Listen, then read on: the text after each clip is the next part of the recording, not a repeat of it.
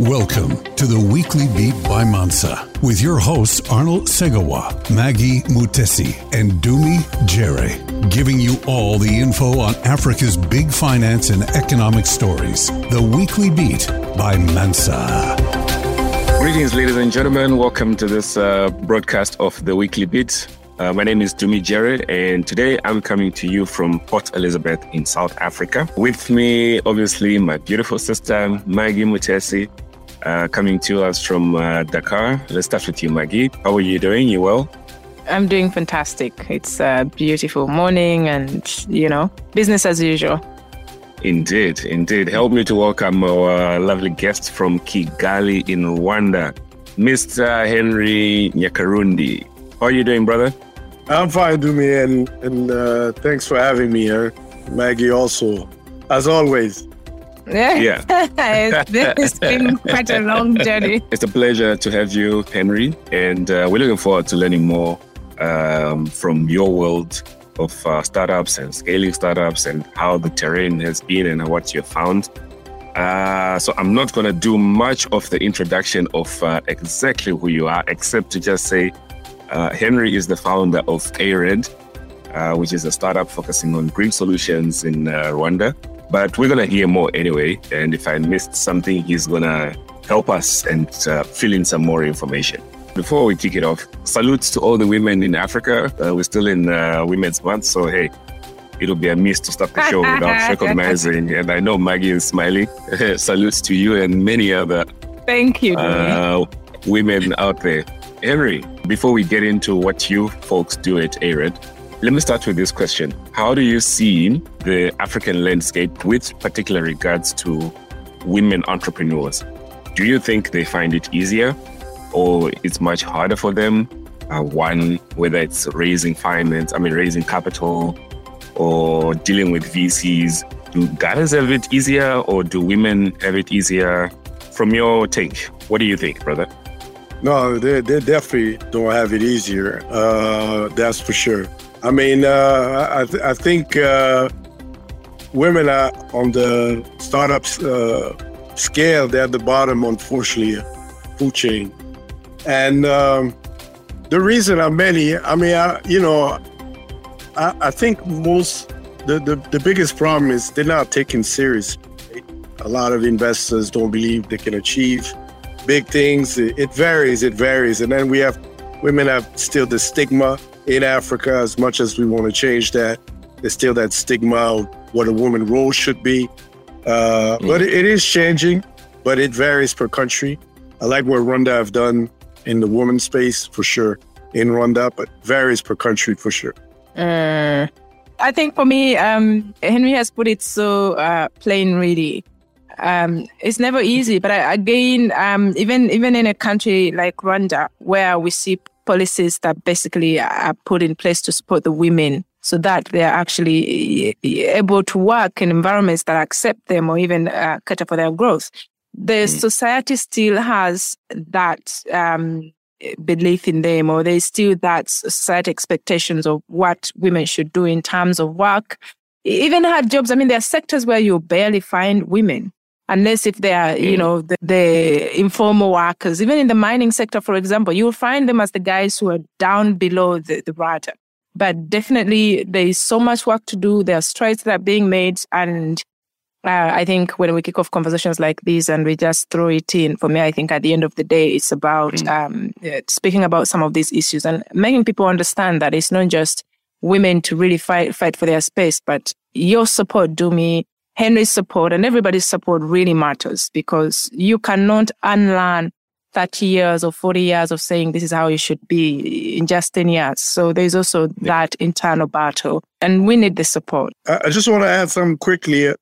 First of all, shout out to my mom. My entrepreneurship skills came from my mom, by the way. Hey. Yeah, for sure. Uh, you know, she, she was the hustler of the family. and uh, the story she used to tell me used to blow my mind. And I, I, feel like, yes, time I've changed, but how she, you know, nobody in business, like for, she, she used to have a farm where she still has, and she couldn't go there to talk to the farmer. She had to send a man and, and tell him to pretend that he's the owner of, uh, oh. of the farm to talk to the farmers, right? Because they wouldn't talk to her. They wouldn't even believe because uh, she was telling me also to get a deed as a woman, you know, was very difficult, almost impossible. Imagine that. It's crazy, man. That's why every time I have a challenge, and I tell that people all the time, every time I have a challenge, I just think about what she went through and I realize my problems are very small. They're very small. And let's keep you know, it with you, Henri. Let's keep it with you. Uh, uh, um, the journey of uh, ARED, where did it start from? Uh, just take us through briefly, like how did it start? Where did you go? And uh, to finding up, to coming up with this solution. Why Rwanda? Why not Kenya? Why not Uganda? Why not uh, any other country? Well, well, what was the thought process? Yeah, so ARED was an idea that came about uh, in a time where around 2009, uh, I was tired of living in the U.S. It was time for me to. I wanted to come back home. I was looking for a project, and uh, I, I, was thinking about what what can I do uh, back home. And initially, the ARED idea was initially around energy. It evolved now to different things, but initially was around energy. And I was going through uh, a, a, breakdown. You know, I, I, was just tired, man. I was tired of, of the West. I felt like it was time for me to go back. So initially was Burundi. I grew up in Burundi. Uh, really? refugees okay. there. Yeah, yeah, oh, yeah, yeah. Grew up there, and uh, Burundi was chaos. I was like, no, nah, that ain't gonna happen. man, I love that country, man. To this, that, that, that's my, you know what I'm saying. But I was like, yo, man, this, this, you know, it's going from the west, from the U.S. to Burundi, that, that, that was that was too much. That was just too much. I was like, no. I, I was like, yo, the stuff I was seeing, I was like, no, that ain't, that ain't gonna happen. That ain't. All right. So I was like, uh, so I was like, let me try Rwanda. You know, I never lived in Rwanda. The first time yeah. I came to Rwanda was in '96 for a month. I didn't know Rwanda. Uh, but I liked what were happening early. So I moved back in, in 2013, Jan 2013. So mm-hmm. uh, I remember RDB was popping and all those things. And it was very interesting because that idea of RDB was very unique in Africa. So I was like, you know what? Mm. Uh, let me try Rwanda. I'm Rwandan. It's always easiest. A lot of time we think it's easier to start where you from originally, but yeah, uh, yeah. you know, it was not as easy as I thought it was. But structurally, it was the best place to start something. What would you say uh, are some of the biggest misconceptions that exist around uh, startups as well as uh, African landscape of doing business when it comes to startups from your experience in expanding to the other countries? Which countries are they, by the way? Yeah, so we're in Uganda, we're in Ethiopia, we're in uh, Burkina Faso, we're in Ivory Coast, and Nigeria right. is actually our next market. Uh, COVID kind of slowed that down, but but yeah, so first thing is uh, partnership. I always tell people don't try to expand. I've seen too many companies folding because they're trying to expand themselves, set up shop in all those countries. You're going to spend so much money because, again, you can go to Uganda and because it's a neighboring country to Rwanda, but doing business there is totally different than Rwanda, yeah. right? Yeah. Um, Burundi, totally different. And yet we, we neighbor, you know, we neighbor, we have a lot of, but you, again, the mindset, the way to do business and all that is totally different. So yeah. you need to work through partnership model. That's just the way you're going to build a sustainable model. Now that obviously changed based what type of business you have, but you know, overall partnership because the market in Africa is so fragmented. You know, it's suicide to try to set up an open shop uh, in all those countries and, and, and trying to implement your business by yourself. You're going to get burned. As you mentioned, Nigeria is totally, you know, I've been in Nigeria now for the last uh, two and a half years, going there every six months. And, um, and by the way, Nigeria is my favorite market. Not for the size. I've never met a Nigerian that even when they have a job, doesn't have three or four businesses on the side. Their mindset. I agree. So Atlas. I agree. Business. Man, they, they yo, from sun up to sun down. Those guys, man. I love that, man. I, I love that culture. I love that. One. You know, So it's like the they're hustlers Oh, playbook, oh you know. God. Yes, and I agree with that. Uh, with that Nigerian sentiment. I mean, all you have to do is just go and sit, even in the lobby of a hotel in Lekki or in Ikoyi or wherever, and you just see people coming in and out, meetings happening, and it's infectious. It is. That brings me to something I've always wondered for a very long time. Because let's face it, Africa is different from the United States, Henri. How we do things is completely different. Could it be that we're using the wrong playbook, especially when it comes to doing business? We want to replicate what has been done in developed nations.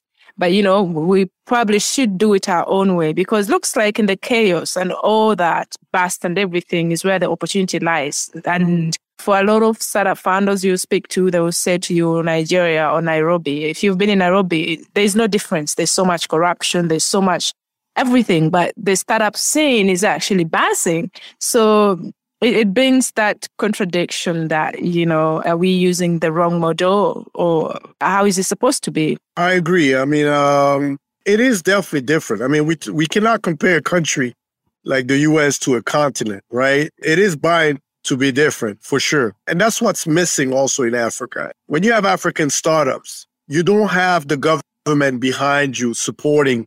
And I'm not talking local support with the laws, the taxes. Those are great, but in the U.S., for example, and you know, if, if you export uh, uh, technology to Africa or Asia and all those things, there is agency, government agencies within the government that support those uh, um, entities, those startups Yep. in, in different areas. We don't see that in Africa. We don't see that. A lot of problem I have with Africa today is we trying to bring investors, we trying to bring international companies.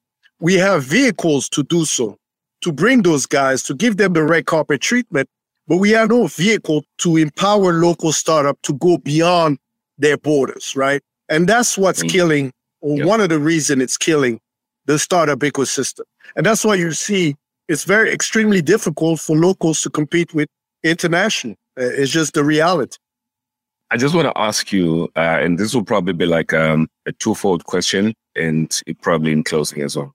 Uh, firstly, uh, is there anything that can be done uh, from a regional or uh governmental support, or even a private sector support, to support the scaling uh, of startups, or you know, or not even just the scaling, even just the Mhm. establishment of just startups?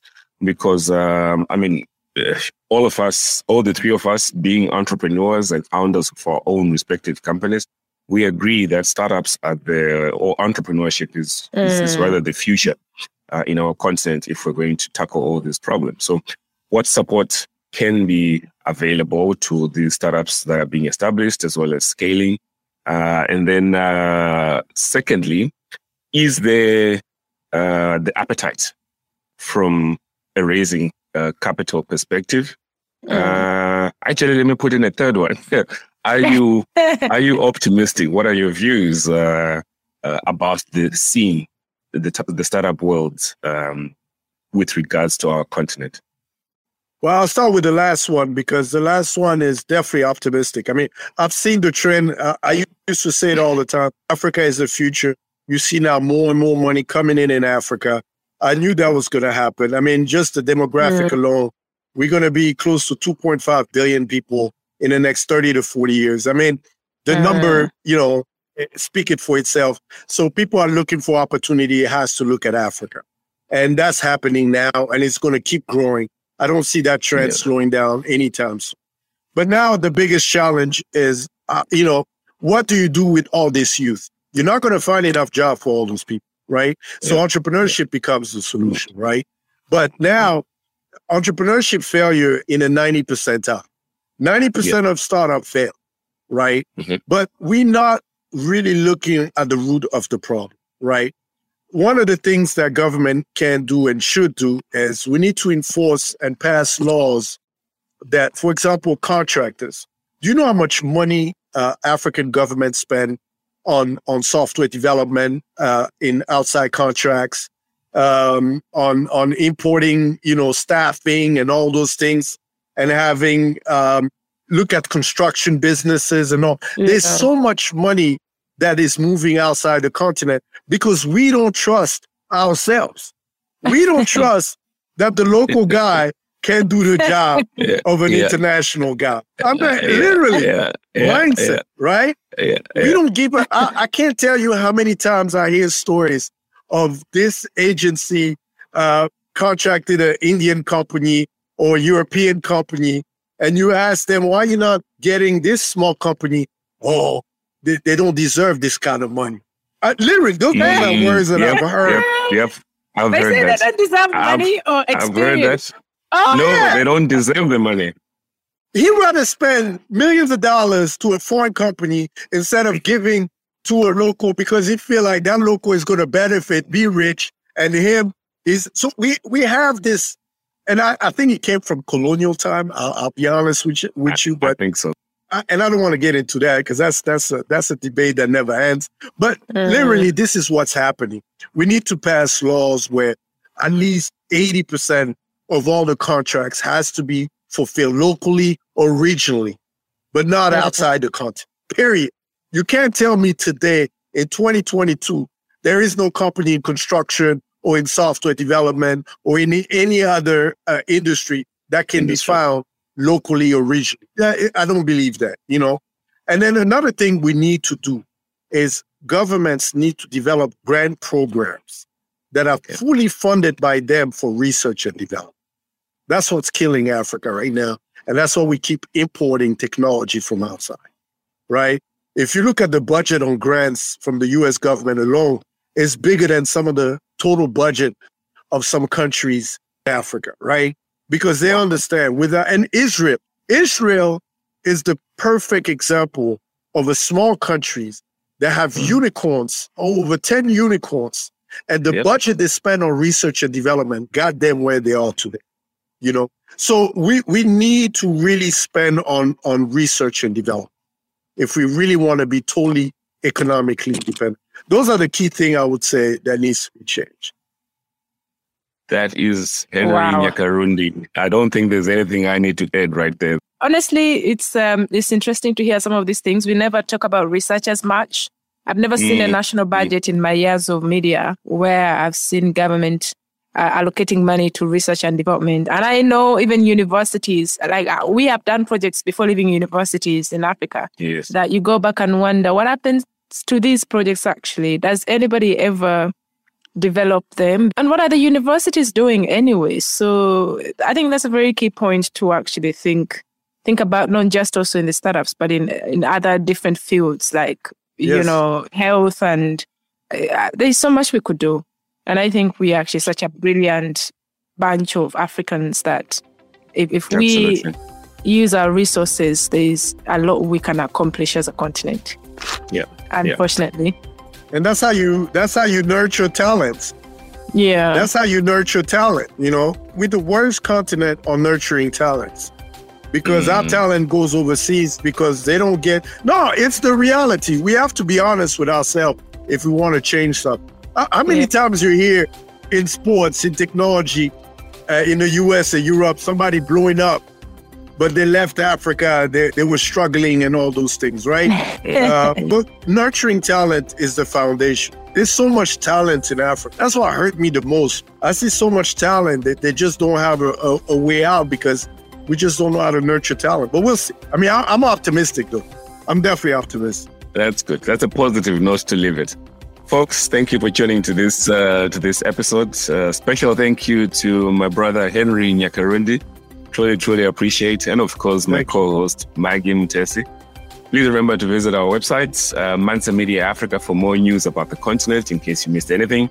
And please follow our social media pages, Mansa Media Africa on Facebook and Mansa underscore media on Twitter.